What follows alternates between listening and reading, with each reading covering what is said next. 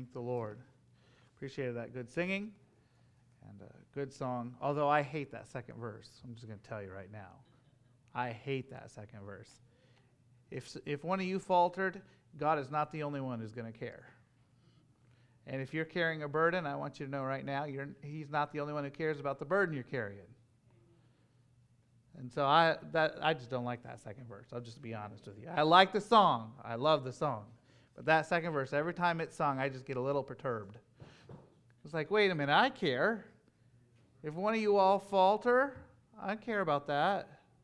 And uh, if, if one of you are carrying a burden and, and uh, you need someone to share it, I want to be available. I want you to know I care about that too. Uh, he's not the only one who cares. Now, no one can care like he does. And if they said that, then I'd be okay. But that, that hymn writer or, or uh, and I, when, we get to, when I get to heaven, he and I are going to have a talk. what do you mean by this?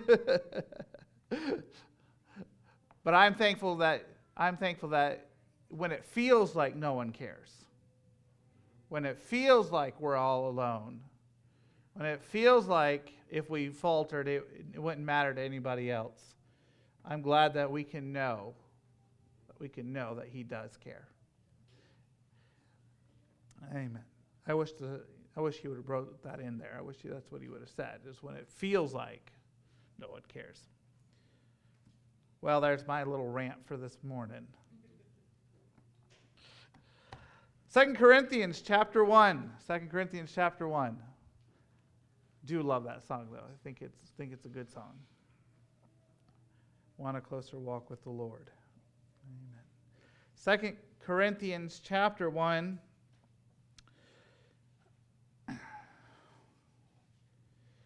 I suppose that it's interesting how some of the headings that are in our in our uh, Bibles. Now, those weren't inspired of the Lord, but I'm not reading the whole section here. But my uh, my Bible tells me that this is this section should be entitled "Why Paul Changed His Plans." And I'm not speaking about that at all. in fact, I, in fact, I, I feel like we're, we're going to take a pretty different approach to this section passage. But I invite you to stand with me for the reading of God's Word. 1 Corinthians, or 2 Corinthians, I'm sorry, 2 Corinthians chapter 1. And I'll be honest, I have a hard time knowing where to break in. But let's start with verse 18, and we'll read down through the rest of the chapter. But as God is true, our word towards you was not yea and nay. For the Son of God, Jesus Christ, who was preached among you by us, even by me and Silvanus and Timotheus, was not yea and nay, but in him was yea. For all the promises of God in him are yea, and in him amen unto the glory of God by us. Now he which established us with you in Christ and hath anointed us is God, who hath also sealed us and given the earnest of the Spirit in our hearts. Moreover, I call God for a record upon my soul that to spare you I came not as yet unto Corinth, not for that we have dominion over your faith but are helpers of your joy, for by faith ye stand. I want to lift for a text those last four words by faith ye stand. Father, walk with us for a little while as we explore your truth as we endeavor to rightly divide your word, that we would, Father, be careful to handle the scriptures in a way that would be honoring and pleasing to you. we pray that you'd open our hearts, that we might walk in it and be faithful and true. We ask these things in your precious name. Amen. You may be seated.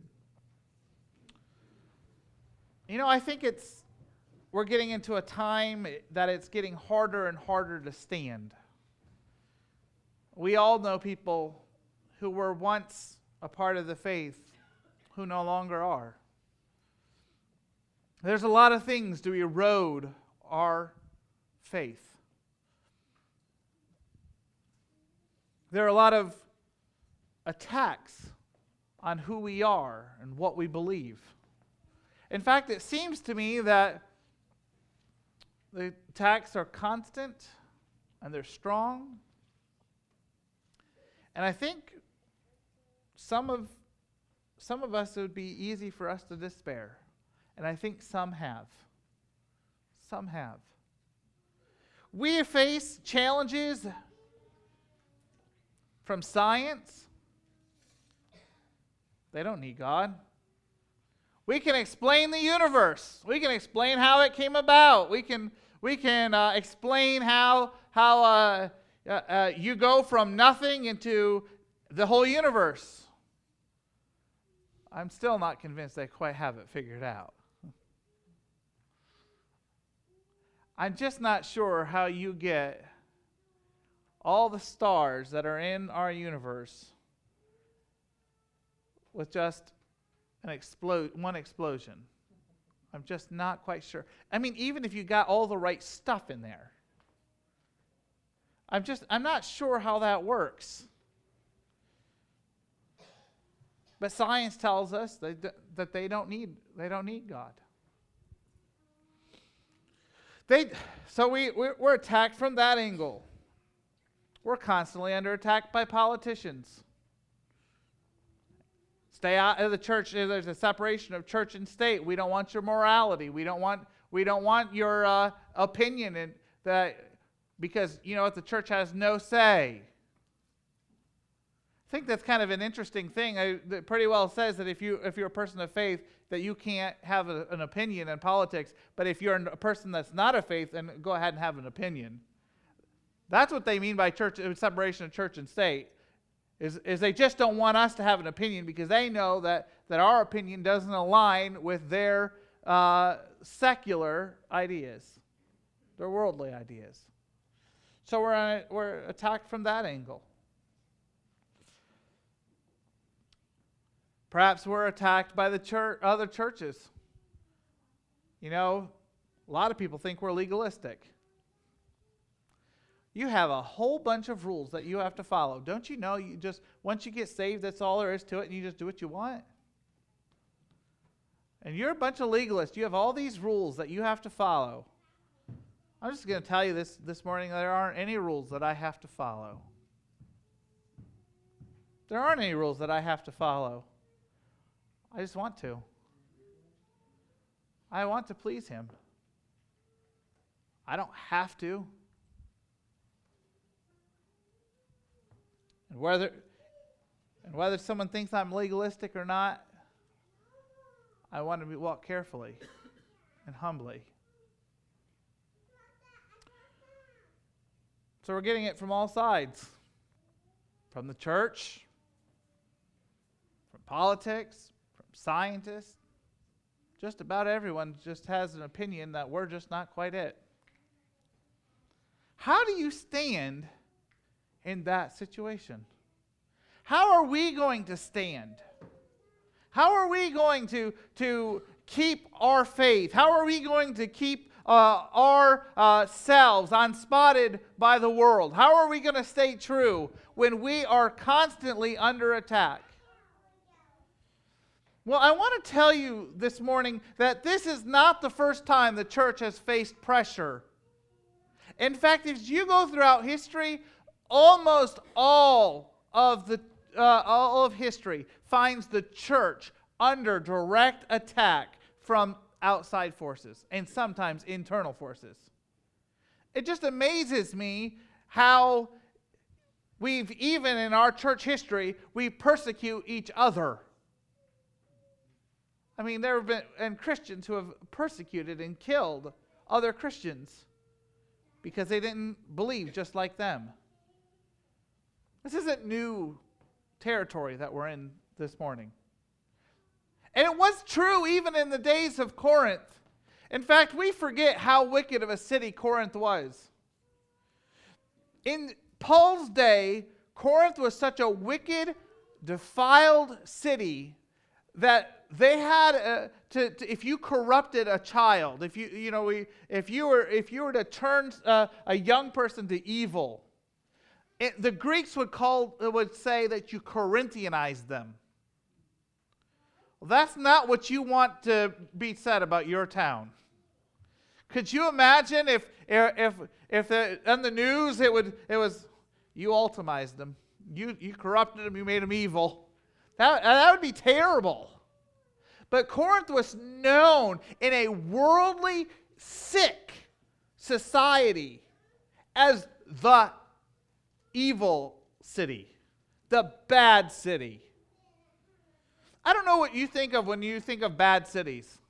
My guess is because it's often in the news, probably Chicago. I mean, how many murders do they have in Chicago in a given weekend? It's crazy.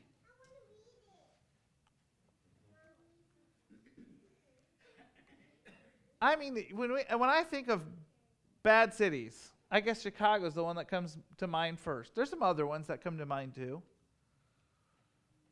But it's a city that has corrupt leadership. They've had corrupt police, so many shootings. And this is the environment that a little church has planted. And they've got pressure from the government, like we do. They've got pressure from the religious people, the Judaizers, and, and those that would follow the old gods. They got pressure there. I mean, they are facing a lot of pressure as just a little church, and they've got pressure from within.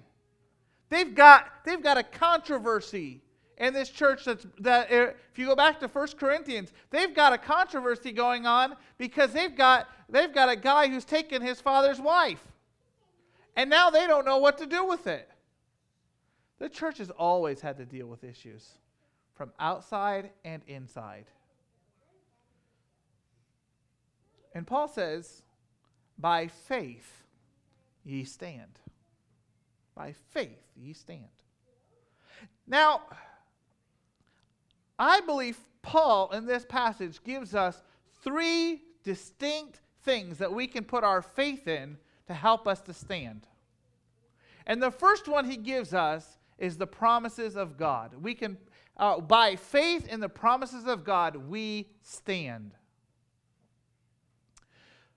Christine Pohl wrote a book on Christian community, and in that book, she says that communities whether it's family, whether it's church, whether it's a town, whether it's a country, they are all founded, they are all uh, made possible by promise making.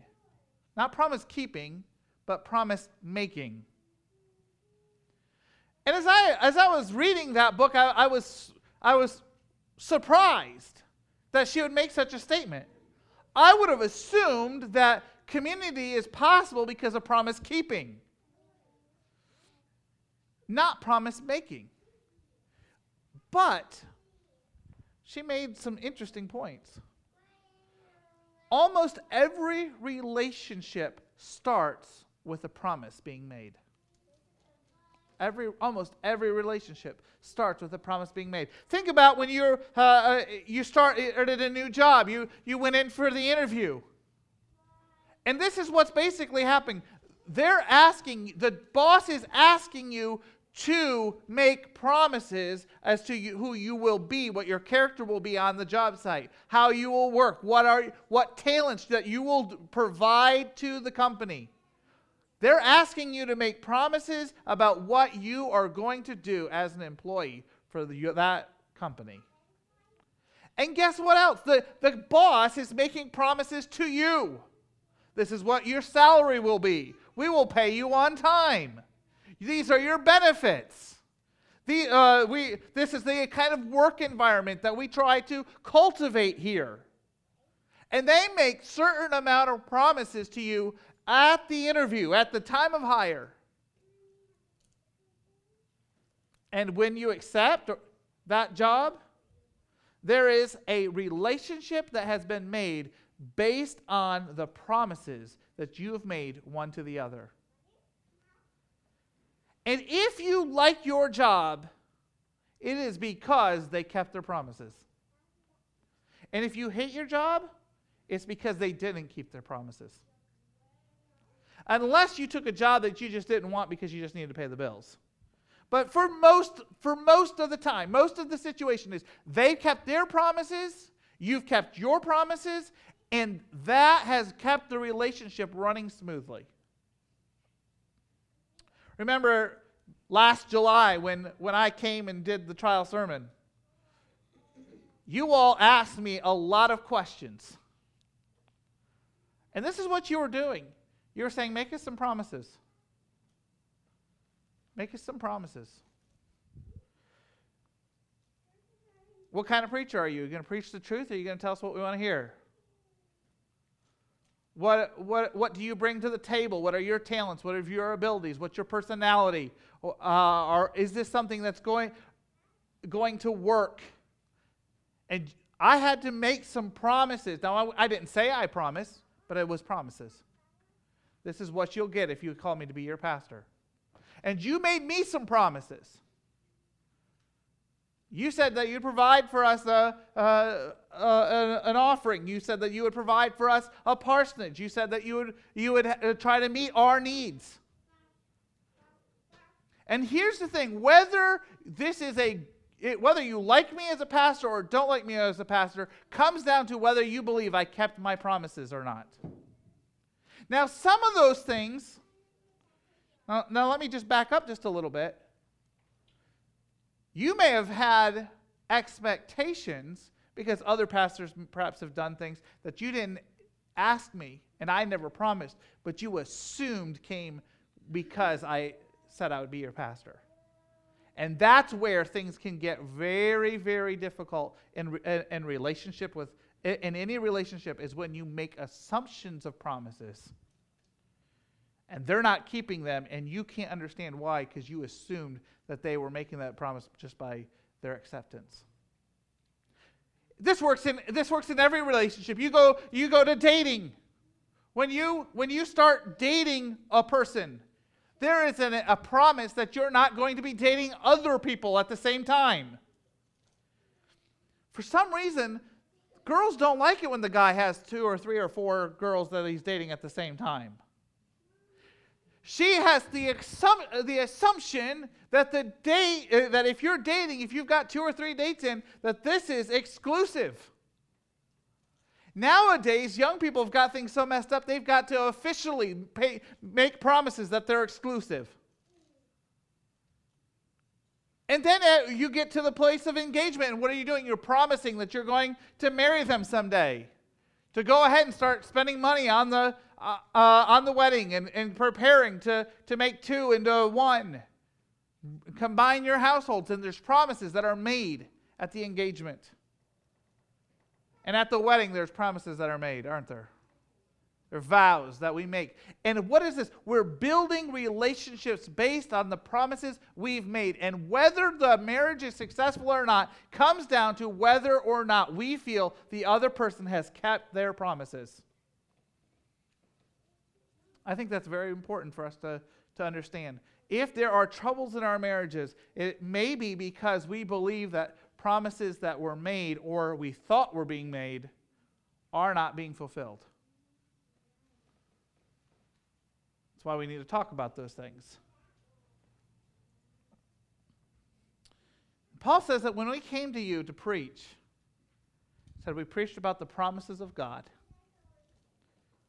And God made some promises to the church. God's made you some promises. And it was based on those promises that we could even enter into a salvation relationship with Him. He promised to save us if we'd meet the conditions. He promised to sanctify us if we kept, if we met the conditions. He promised to, to never leave us nor forsake us. Uh, he's promised to answer our prayers. And as we have walked with God, those of you that have served God for uh, a length of time, when the storms come, you can point back to God made these certain promises to me and He's kept them in the past, and I believe He's going to continue to keep His promises. And even though the world around us is shaking, even though it seems like the, the, the world is falling apart, even though it seems like everyone's attacking uh, the foundation of our faith, we can rest assured in the knowledge that God has kept all of his promises here to date and that he will continue to keep those promises no matter if the mountains be cast into the sea. And this helps us to stand. Helps us to stand. It's because we know not, that He not only has made promises, but He's kept them. You can't have a relationship without promises being made. I know some people say, I don't make promises so that you can't hold me to them. Folks, you don't have a relationship with that person. If you don't have a promise, if you've not made some promises, you don't have relationship. Now, folks, I understand in, our, in human relationships we can we can uh, fail to keep our promises. Sometimes things happen that are outside of our control. You know, we can t- oh, we can promise the kids Saturday we're going to go to the park, and it rains on Saturday, and we have no power over the rain. We can we can forget. This last uh, winter, spring time, I had made a promise to, to Eliana that couldn't be fulfilled right away, and I forgot all about it. I know, isn't that awful? And she reminded me. And I was very glad she did. Because you know, I, it would have been a terrible thing for her to hold that in her heart for the rest of her life. Daddy made a promise and didn't keep it. That'd be, and I know some people that have done that. That people have made them promises, and you say, "Have you? Did you talk to them? Have you? Did you remind them of their promise? Did you remind them of their what they what their word was?" Well, no. They should remember. If it was important to them, they would uh, they would remember. That's not necessarily true. It was important to me, and when she reminded me, I made it an, uh, a concerted effort to meet that promise as quickly as possible, so that it could not be forgotten a second time. It was important to me. It was important to me. Just because I forgot didn't mean it was important. It just means that we're human. We're human. But one of the great things about God is it never rains on his promises. And he never forgets to keep his promises. He is the only one who can make a promise that cannot be broken. We, we have to ask for forgiveness. I'm sorry, I, I broke my promise. I didn't mean to. Situations happened outside of my control. I hope you understand. I hope you can forgive me. But God never has to do that. When God makes a promise, it is as sure a thing as there is. And by faith, we stand the promises of God. Secondly, I would notice that, that Paul would tell us that we can stand uh, by faith, we can stand on the anointing of God. The anointing of God. Now, we have a, a little bit of harder time, I think, understanding this than they did in, in, in, in the old times. But you remember when, when Saul and, and David and, and others were going to be king, that they were anointed by the prophet. Samuel anointed Saul for the kingship, and, and, and uh, David was anointed for kingship. The priest, different of the priest, had been anointed, especially the high priest, was anointed for that position and that role. And we don't really do that anointing anymore. Maybe we should have uh, taken uh, the oil and uh, w- uh, when uh, Petersons were leaving and just doused them real good. I don't know that they would have appreciated it. We don't do things that way anymore. But what that anointing symbolized was that God was going to help them with whatever God had called them to do. This was the uh, the, the down payment, the, the promise, the whatever you want to call it, but this was symbolic that God was going to help them fulfill their calling. You say, wait a minute, preacher, I don't have a calling. Yes, you do. oh, yes, you do. We're a royal priesthood, Peter tells us. We all are part of the priesthood of God. Every one of us stands in responsibility to our families, to our communities, to our uh, state, to our nation, to be priest for those that we can serve. You say, well, how does this work out? What are you, what are you talking about with this anointing? How does this work out? How do we, how do we stand? What, what, what are you, what? How do you stand by this anointing? Well, how, this is how. When you're asked a question at work about your faith, and your first response is, I don't know, and suddenly you feel the Holy Spirit giving you the words that you need to say, you stand. You don't run away in fear. You don't say, Oh, I, uh, I don't want to talk about that today. Something happens when you are anointed of God. That's when in that moment you've got words that you wouldn't have otherwise. You know, I find it interesting. People say they, that they rehearse and rehearse and rehearse what they're going to say.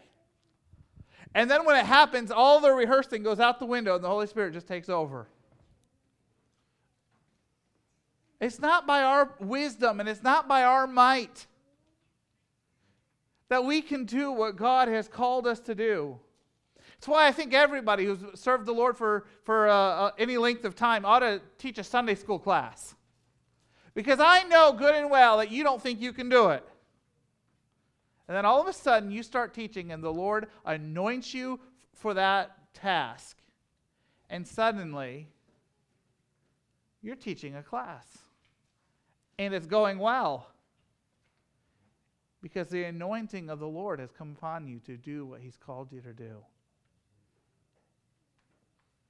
Oh, folks, I, this, I think this is one that we overlook a lot. I really think we overlook it. If we're going to stand in this world, we're going to have to have the anointing of the Holy Spirit to help us to know what to say and when to say it and when not to say it. There's a lot of people who have got a lot of things to say that say it at the wrong time. You know, the, a funeral's not the place to say, you know, you're never going to see your mom again. Unless you get right. That's not the time to say that. I've heard pe- preachers do that at funerals. One especially comes to mind. There's a time and a place. There's time for wisdom. There's always time for wisdom.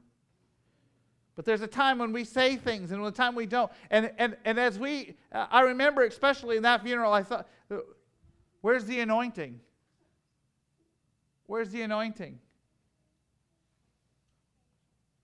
You know, there's some people that got a lot of ability and a lot of talent. They can, they can sing they can sing specials and wow, they're just they just have it. And you know, I've heard some people that can't sing hardly to save their life, but the Lord comes when they sing. You know, they, they would never be able to put a CD out and sell it, except for maybe among our crowd, just because we might feel sorry for them or we just like the spirit that they sing it in. They never could make it on the road. And yet, when they're going to sing, it's something to look forward to because they've got a spirit.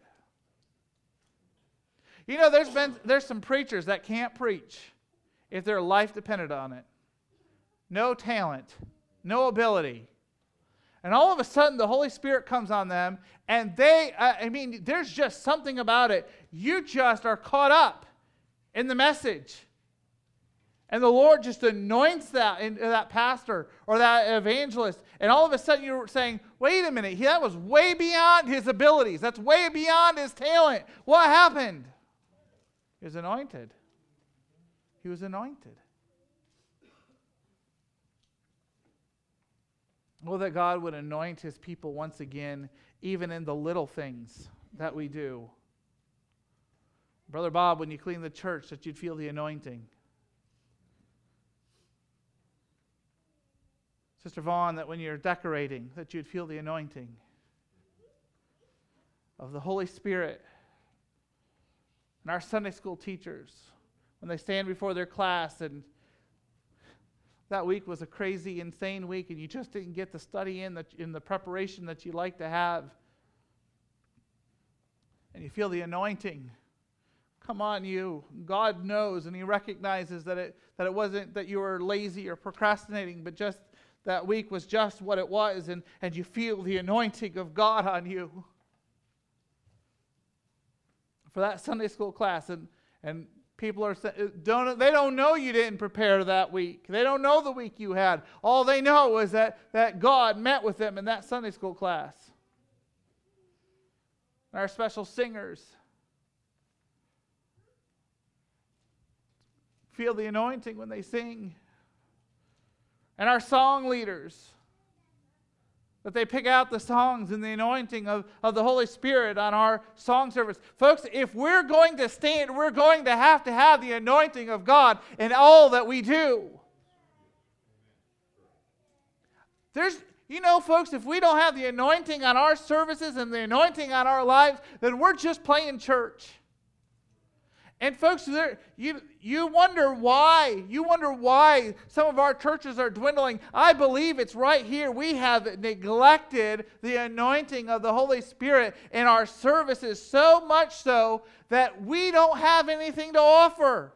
The other churches offer entertainment, the other churches offer an easier way.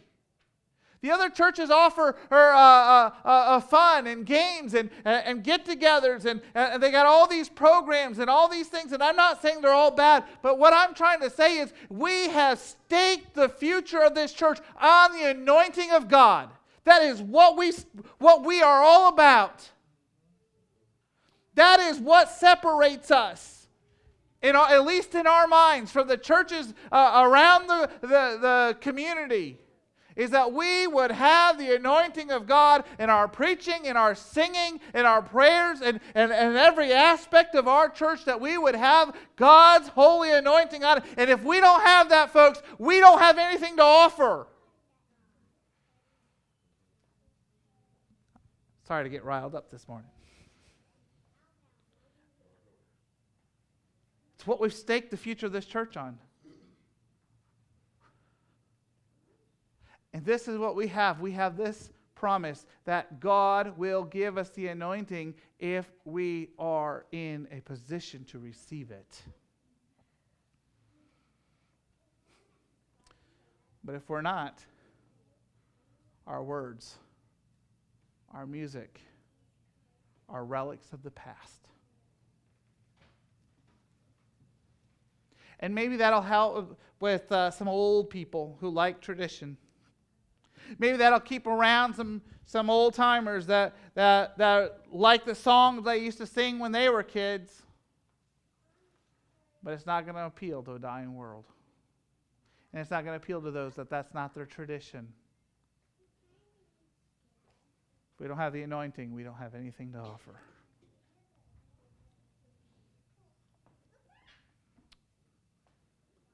Paul says that our faith, we stand by faith because of the promises of God,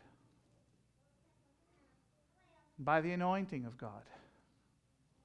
But finally, I would suggest the ownership of God. What's he say? He says he has sealed us. When a, when a king or a, a wealthy individual was going to send a letter, or maybe the king was going to make a proclamation, they would melt the wax and they would take their signet ring and they would seal that.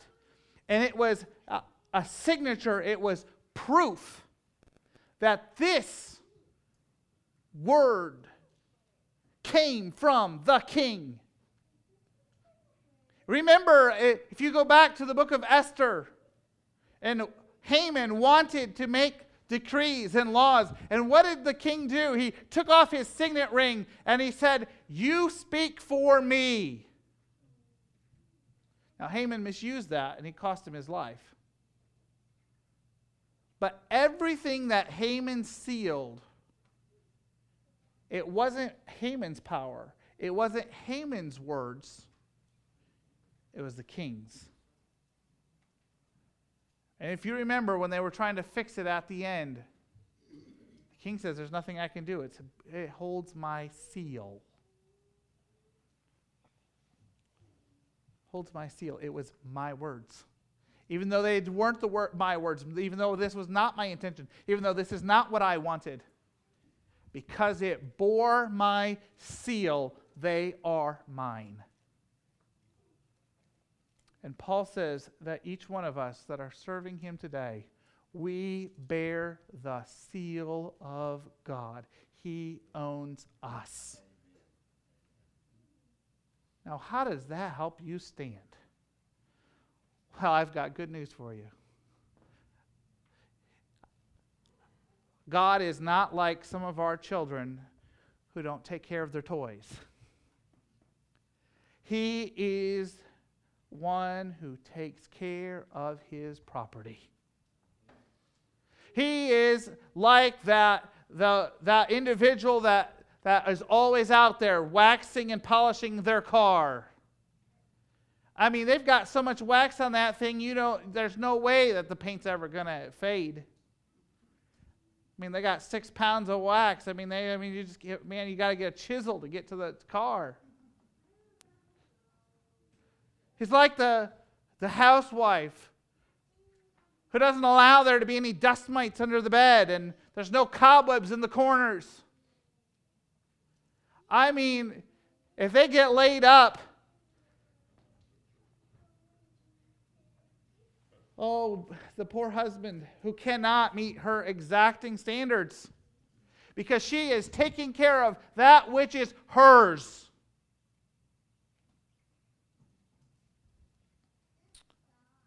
Or maybe a better illustration is when you bring home that newborn baby. I remember holding Dennis for the first time, looking into his eyes and realizing I can mess this kid up. I have the power to mess this kid up. In fact, I'm probably going to, as flawed as I am. And I remember the weight of responsibility. And all of a sudden, you know, I care about making sure his head is propped up properly and that we have the right car seats. And, and you know how, uh, that we paid attention to the, uh, to the people that told us how to install the car seats. And, you, know, you know because we didn't want anything to happen. And you know uh, the late nights of walking the floor because the first one's always got to have colic, it seems like. And f- suddenly you found that every moment that you were awake, and even the moments that you were asleep, that all your attention is on taking care of that which bears your seal. And dads, you got up early before the crack of dawn to go to jobs to make sure that that there was food on the table and clothes and that that child had everything that they needed. And moms, you got up in the middle of the night and fed that squawking kid and changed diapers. And you put your focus and your attention on taking care of that which bore your seal.